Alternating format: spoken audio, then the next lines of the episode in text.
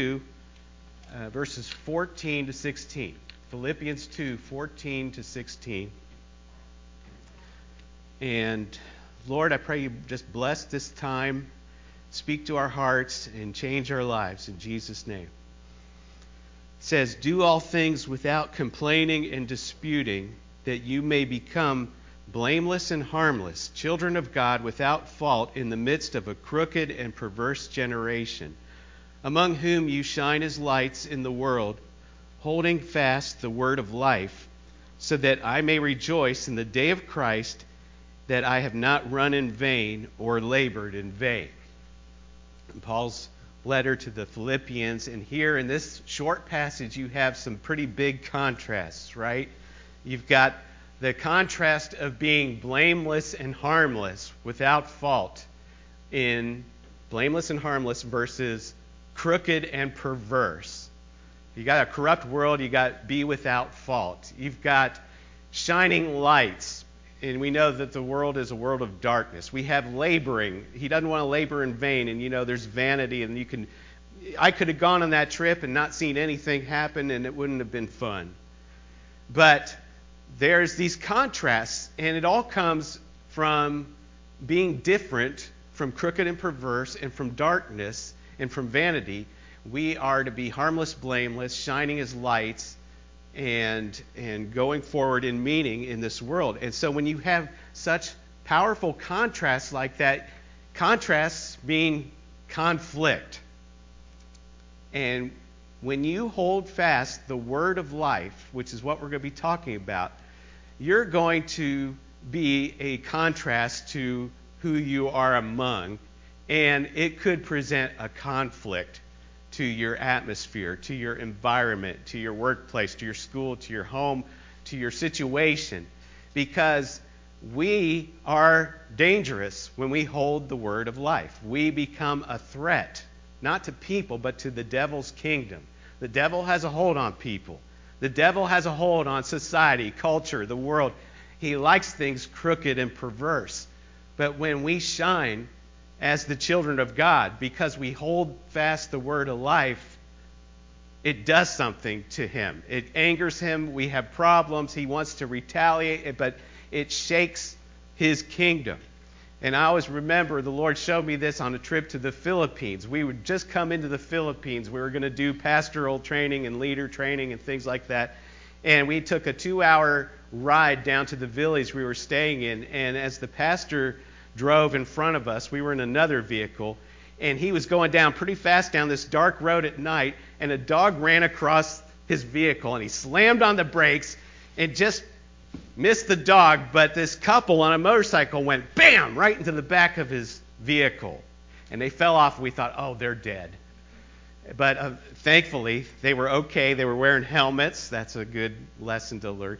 Wear your helmets if you're on a motorcycle. But they, they had fallen off, and I thought, wow, that could have been something terrible.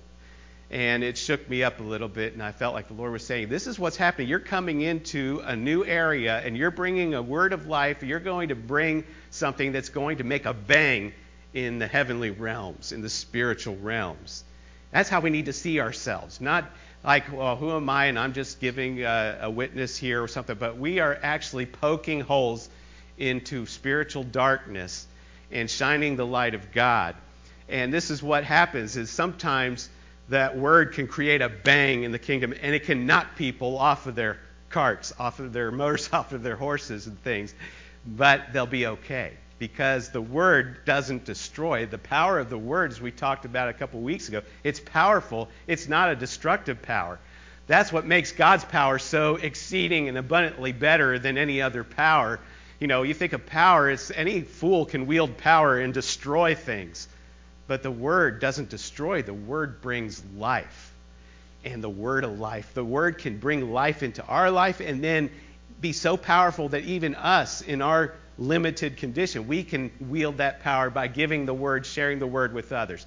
So when I went to Kyrgyzstan, I didn't want to teach them the Bible. That's not what I'm I hope that doesn't come across like that. I don't go to teach these leaders. We used to teach uh, the Chinese pastors, and I thought, I shouldn't be teaching them. They need to be teaching me. I mean, many of them have spent time in prison, have gone through hardships and have remained faithful in spite of all the odds against them. And I think, who am I? I, I live in cushy America and I have the freedom to do all this stuff, and, and you know, they should be teaching me. And the Lord showed me and kind of spoke to my heart and said, No, you're right. They should be teaching. They've got something to teach you, but you have something to teach them too. You have received something that I want to give to them. And each of us, each of us can teach someone else. It may be something that you don't uh, you don't preach and teach so much as a minister going in, but you live, you hold forth the word of life. You become an example, you shine, and there's teaching going on because your life is a mission for the kingdom, and you can make a, a powerful impact on others just by being around. The sun shines and doesn't have to do anything, but the presence of the sunshine is conducive to life outside. And your presence is conducive to life wherever you are, if you're holding fast the word of life. And so many Christians, they, they know the word, but they don't think of themselves as holding it fast and being that light that Jesus said you are. I am the light of the world. You are the light of the world. He said he was the light. He said you are the light. And uh, we let the devil get us down and think we, we shouldn't be teaching anybody. We don't have anything to say. No, God's given each one of you something special if you're following Him, if you're being faithful, if you're in the Word, you have something to contribute in the work. So we're going to talk about that. Now, how? Um, I have a note here I wanted to read. Yeah. Paul is clearly interested uh, in shining among a crooked and perverse nation. That means that he's interested in a Christian witness. So that's the question I want to uh, challenge everyone with today is how is your Christian witness? And do you have a Christian witness? And what does it mean to be a Christian witness? It doesn't mean that you have to go through the tract with somebody on the bus or on the airplane. It doesn't mean that you have to share the gospel with every cashier you encounter at Walmart. Although that'd be great. I say more power to you. Share with people. Tell them. But tell them from your heart. Tell them from what God's done for you. Tell them because you care and have compassion. But no canned presentation and, and uh, all this kind of thing. But it's not just sharing by words. Again, it's shining with light. And how do you do this? And we look through this passage, we get some hints. First thing he says is do all things without complaining and disputing. There's a contrast right there. We, as believers ought not to be complaining and disputing. The world is characterized by complaining and disputing. How's the Christian characterized? We, are characterized by thanksgiving, by giving praises, by exalting someone above us, by considering others before us. And yet, uh, we often give in to the way the world gives in. Social media has given us quite a platform for complaining and disputing. You know, there's, we got to be careful. We got to be careful that we don't fall in the trap. And a lot of people did this during. It's coming up again in 2020. There's going to be a campaign, and there's going to be politics, and there's going to be some complaining and disputing and stuff. And I'm not saying you don't you don't get involved with things, but you watch what's coming out of me.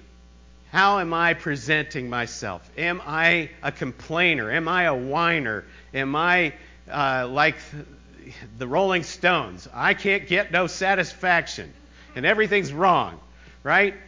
No. We need to watch what we're saying so that we can care about how we're witnessing to others. Not that we're necessarily giving a gospel presentation, but our witnesses, we're not complainers. And we need to witness to ourselves. I'm guilty of this, but we complain a lot in our heads. We may not speak the complaints, we may not speak it, right? But man, when I got on that plane uh, leaving at 2 a.m. in the morning, it was a little cold, and I needed a blanket. And I said, Excuse me, do you have a blanket? They said, No. And the complaining started. What kind of airline is this? It's on this long flight. And, and it, she wasn't very nice when she said that. And then I said, I need some coffee. Oh, we don't serve coffee till after the next round of serve. I was like, what, most international flights serve coffee. I had started complaining, and I started realizing, man, I'm just doing all kinds of complaining in my head right now, and uh, I got to stop. because when you do this, it's it's a you know at least you're not doing it verbally and not having a bad witness, but it brings you into a place of insecurity. It brings you into a place where you have no peace. You're rehearsing what's wrong, and you're putting yourself on the throne of the world, thinking everything's got to go your way, be right. What's better is to replace that to say, hey, uh, you know, what can I be thankful for, uh, for about in this situation? How can I be, instead of complaining, trusting?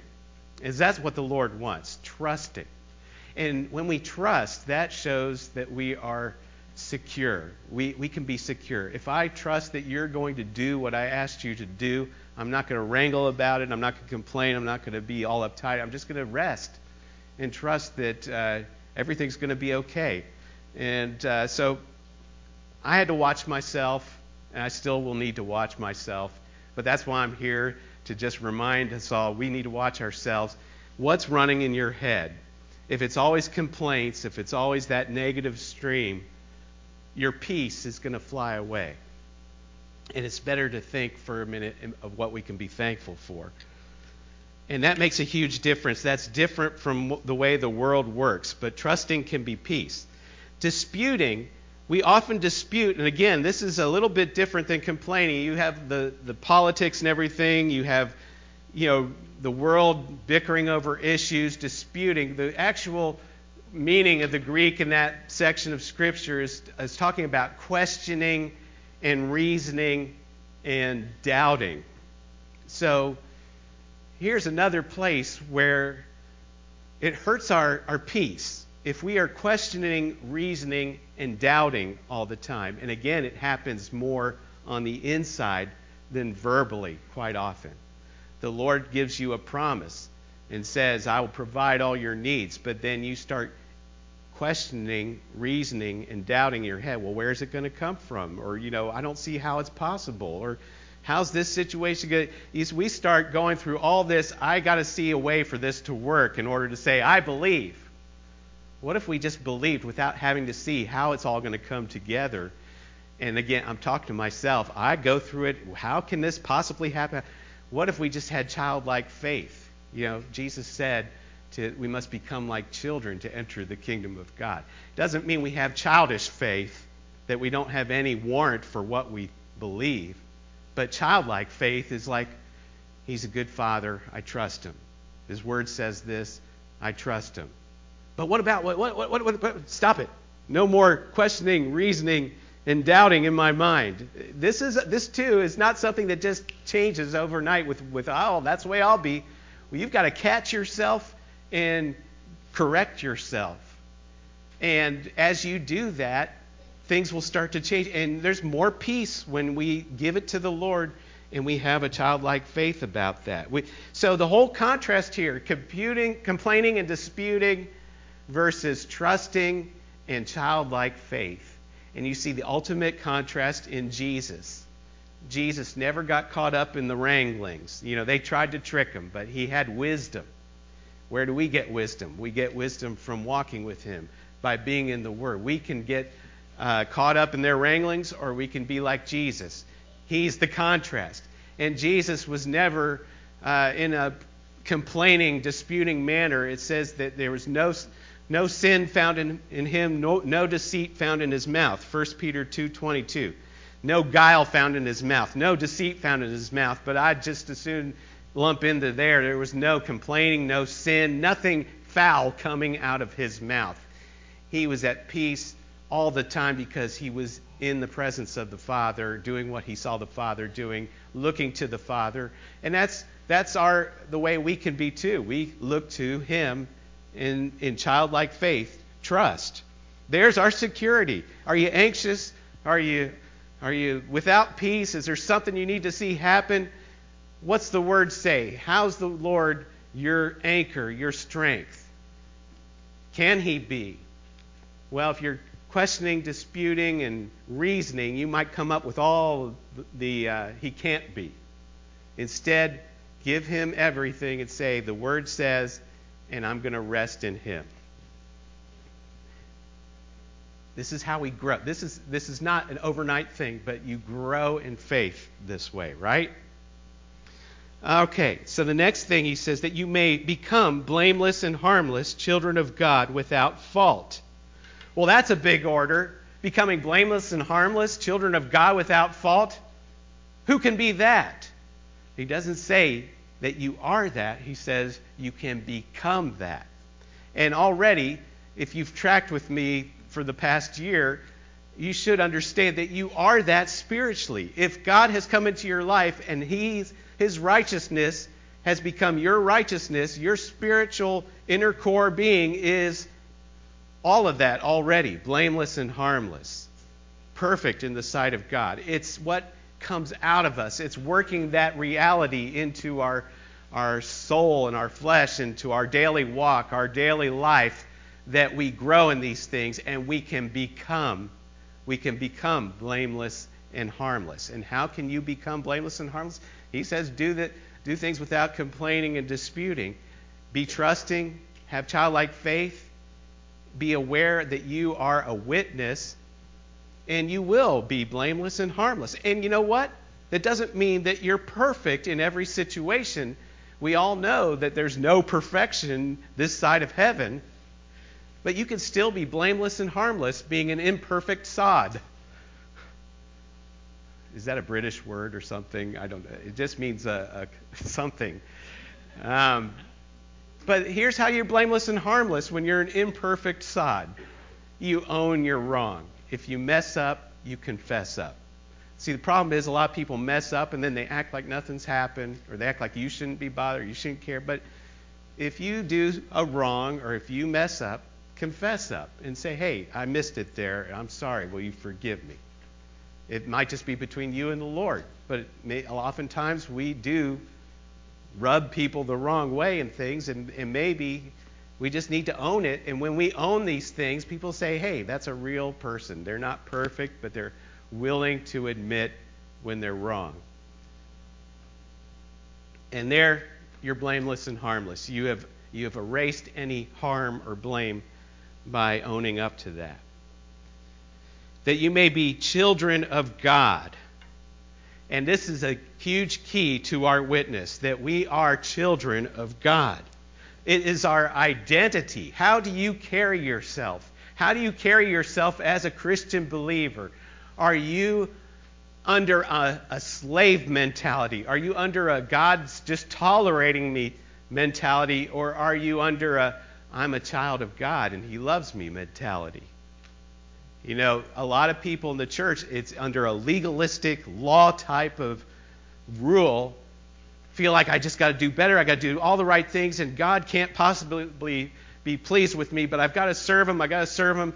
The Bible does talk about being servants and slaves of righteousness, but that's not uh, the whip you into submission type of slave that a lot of people fall under. A lot of people are always feeling condemned. A lot of people are always feeling like I can't measure up and I got to keep doing good because God's got that whip on me and I, and I know He's worthy of me doing right, but I just can't seem to do it. But I got to do better, do better, do better. And that's not the way He wants it. He wants a slave of righteousness, but He wants a slave out of love. Just as we would be slaves to anyone we dearly love, we want to serve them. We want to give ourselves for their blessing and benefit. That's what he's talking about. Our primary identity is children. Again, how can you have a childlike faith if you're not a child? You got to see yourself. I'm a child of God. I'm a child of the King. I'm, I'm royalty. And the, the beautiful thing is, is he, he loves me with a, a passionate love. In 1 John chapter 3, verse 1, one of the great verses in the Bible says, Behold, what manner of love the Father has bestowed on us, that we should be called children of God, and that is what we are. Behold, what manner of love. Are you walking as a loved child? Ephesians 5:1 says, "Be imitators of God as dear children." So you, a lot of people go through church and they think, "Well, yeah, I'm a child of God. Yeah, I know the doctrine. Yeah, I know what my pastor says and all that stuff." Yeah, I'm a child. But are you an imitator of God as a dear? What's dear? It's a term of affection, endearment, a dear child. This is what motivates me to shine as a light, to hold fast the word of life, to want to encourage, to want to be encouraged in the things of God, to serve the kingdom, to understand that the King of Kings, Lord of Lords, the Creator of all, loves me, and it's not just a tolerating love. It's, I really love you. How can that be? Now, there's the reasoning, the questioning, the, the doubting, the disputing. You know, you got to say, forget that. I'll just take it. If God loves me, then He loves me. It's His, it's his business, not mine. Right? Well, it is. I, I enter into it by His grace. So quit talking yourself out of God's love. Quit trying to measure up so that He can love you because you'll never measure up. He loves you because of Jesus. He loves you because God is love. He loves you, and that's who you are, and that's how you're going to shine in the midst of a crooked and perverse generation. When he says in the midst of a crooked and perverse generation, there's a good news in this uh, because the word is generation. When I when I walked away from this, I kept saying world in a crooked, perverse world. But no, I had to go back and look, and it's generation. It means that it's it's a time, it's an age, it's only crooked and perverse for a while. It's a generation. And, you know, back in Paul's time was as bad as it is in this time. Some people think, oh, it's getting so much worse in these days.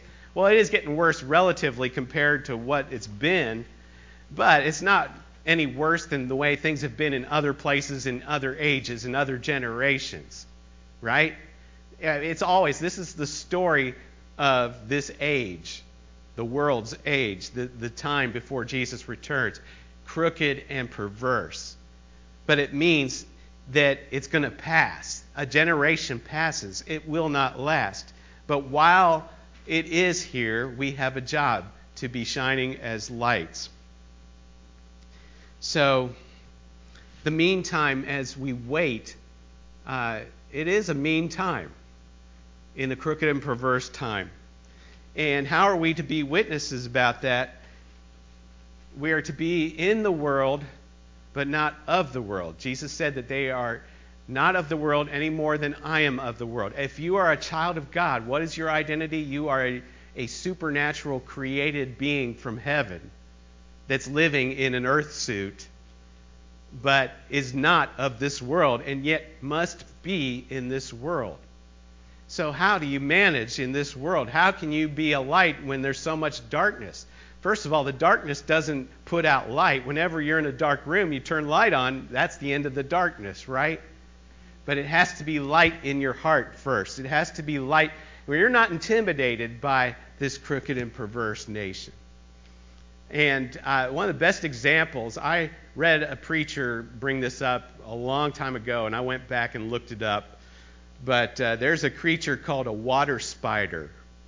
A water spider, and what a water spider does is goes to the surface and attracts air bubbles from the water, from the surface of the water, attracts air bubbles on the hairs of its little body and legs, takes these air bubbles down to a silk web underneath that's he's attached to a, a plant or some object underneath, and goes down to that silk web and inflates the web with these air bubbles and lives in this bubble underneath the water. So here he is, this water spider, he or she, water spider, is living in this world of water, but is not touched by the water, living in a bubble with adequate oxygen.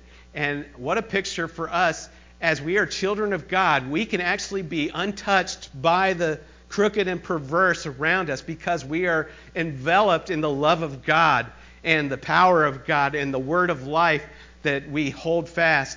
We are in this, this oxygen from heaven, if you'll get it. But you have to go up to the surface to get it. See, the water spider only has enough for about a day, and then they have to go back up to the surface, get more air, and come back down and inflate that web again. And so here's a good encouragement to be in your quiet time with the Lord, to make those trips up into the heavenlies, to get into the Word, to get into prayer, to receive the oxygen from heaven so that you can go immerse yourself again into this world, but you're covered and surrounded by this divine heavenly bubble. Amen? I love that. That's a you can look that up in the Encyclopedia Britannica, but I have to credit. I think A.B. Simpson wrote that in the 1800s or something. Too good to pass up. But that's our story, right? Oh, but and the other thing I learned from the uh, the encyclopedia article is that those air bubbles cause a silvery shimmering effect on the spider. So what is that but the shiny aspect? When you when you have that from the surface, you can be uh, silvery and shimmering like that spider. And so the word says, "Among whom you shine as lights in the world." The Rotherham translation says, "As whom you appear as luminaries." Weymouth translation says, "Whom you are seen as heavenly lights in the world." So, how do you carry yourself? Do you consider yourself as a heavenly light? You are an ambassador, and that's what missions is all about. Missions is being an ambassador to the nations, an ambassador to the world. Whether it's overseas in Kyrgyzstan or whether it's right here in Oak Ridge, we can put on Christ and be his shining light. Um, and how does that work? It works by holding fast the word. And Psalm 119, 105 says that the word is a lamp unto my feet and a light unto my path. If you're going to be in the darkness, you're going to need that lamp unto your feet, that light unto your path. Uh, as Randy mentioned, going through the fog, you better have that light on in the fog so that you can know which way to go as it's approaching. But the amount of word you have is going to determine how much light you shine. The amount of word you have that you put in yourself and you put in your mind, your heart, in your mouth, that's how much you're going to shine. There are too many dim lights in Christendom in our culture. There are too many dim lights in the church at large because there's so little of the word being taken in and being held. Hold fast the word of life. What does that mean? To hold fast. To hold fast. It, it, can mean two things. It can mean to hold fast or to hold forth. Many have everything, but they hold nothing. Many have the word, but they hold none of it. And what do you talk about? Well, just go back to your Declaration of Independence. What are the first lines in that? We, we hold these truths to be self evident. And, and so on. We go on. When you have the truth, it might be that you just have it, but if you hold it, it's something that you are embracing. It's something that you are uh, applying. And so to hold fast, if you are embracing that word, it's going to hold forth. The word is going to be a lamp to yourself. The, world, world, the word is going to be a lamp to others. But you have to hold it. It has to become uh, important. It has to be uh, a tool. It's not just it's not just something that you read and forget about, but it's something that you take as your nourishment that you want to improve your walk with God with, and you also take it as a mission a calling. If I want to be a servant of God and shining the highest light, I want to be holding this the fastest I can. Holding fast, an old English way of holding it strong, holding it well. And when you hold it well, it's going to be holding forth. And it's going to affect how you witness. It's going to change some of the words you speak. It's going to change some of the reactions that you, you have among others. It's going to put compassion in your heart where you didn't have it before. It's going to give you a care for things that you didn't think you might have cares for before. But it's going to propel you when you put it in your heart.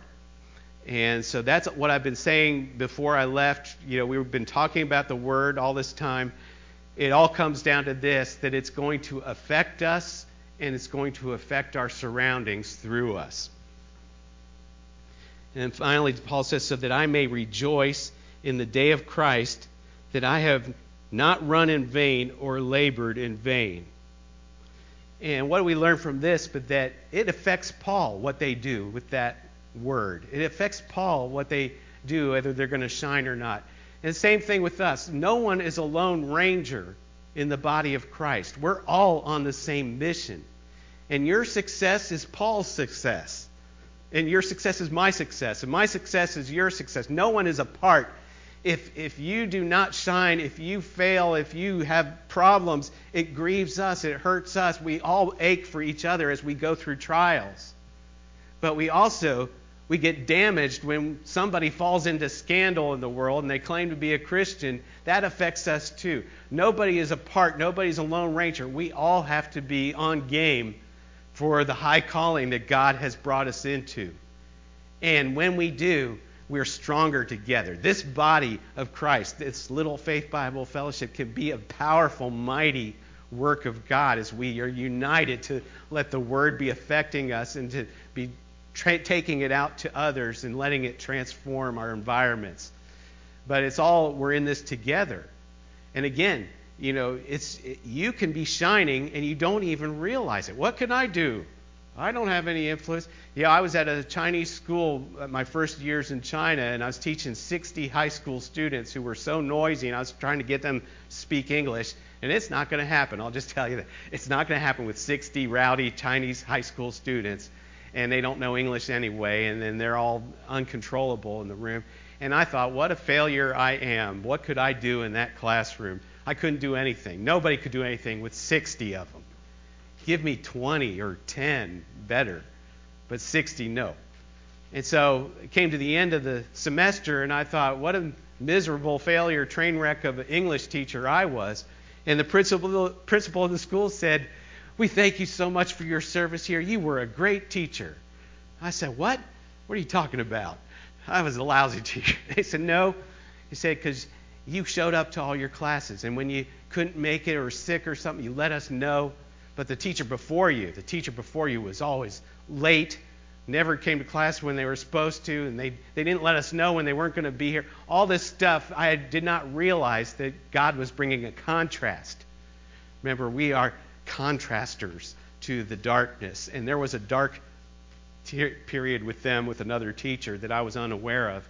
You may be the contrasting light in somebody's life that you have no idea that you are repairing or mending a hole that some other dark contrast had had put put there before, or something like that. That didn't come out elegantly or fluently, but I think you got the point, right?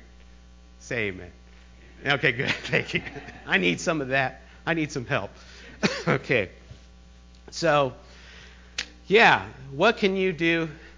You're dangerous. You can make a bang even when you don't think you could do anything else. And uh, I'm just going to leave you with one other. You know, in China, we got uh, to these villages sometimes, the school we were working for. They took us on these field trips to these countryside villages, which is funny. In Kyrgyzstan, they said, I'm going to take you to a village. And they took me, and it was nothing like a countryside village. I was, I was conditioned with the wrong idea. I thought, oh, I need to readjust here. But anyway, we used to go to these very remote places in the in mountains, and uh, we're talking National Geographic type of people groups that we interacted with. And there I was at the ends of the earth, barely able to speak standard Chinese in a village of uh, tribal people that didn't even speak standard Chinese. They spoke their own language. And I thought, Lord, how in the world can we make any difference here? How can we shine the light? And I'm at the end of the earth, being so close and yet being helpless as a baby. But you know, you may feel helpless as a baby, but you can never be a baby about it. Just have childlike faith and trust the Lord. Say, you know what you're doing. You can make, you can make even this something positive. We can still shine even when we don't think about it. And, you know, I've been in places like that where I couldn't communicate with someone, and, but I made eye contact with someone. And for a moment, all eternity stopped, and there was a connection in that eye contact. There was compassion, there was care, and that person seemed to receive it. I couldn't say a word, but they saw it in my eyes. I mean, if you just have that in your heart and you can transfer it to others somehow, but even when you don't think you can do anything, your presence has made a difference, I believe, because later on, even though I couldn't speak in that village I was at, we had a team coming from America, and uh, I was hosting them.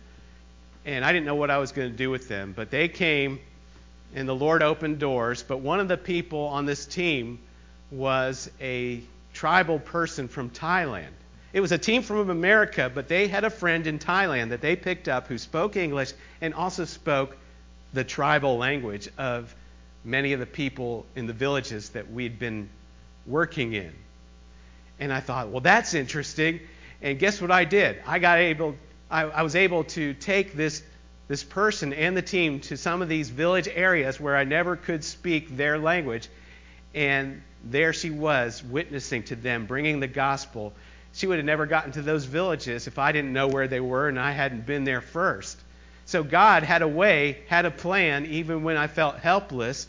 He was able to bring the right person in at the right time and make good with what he had.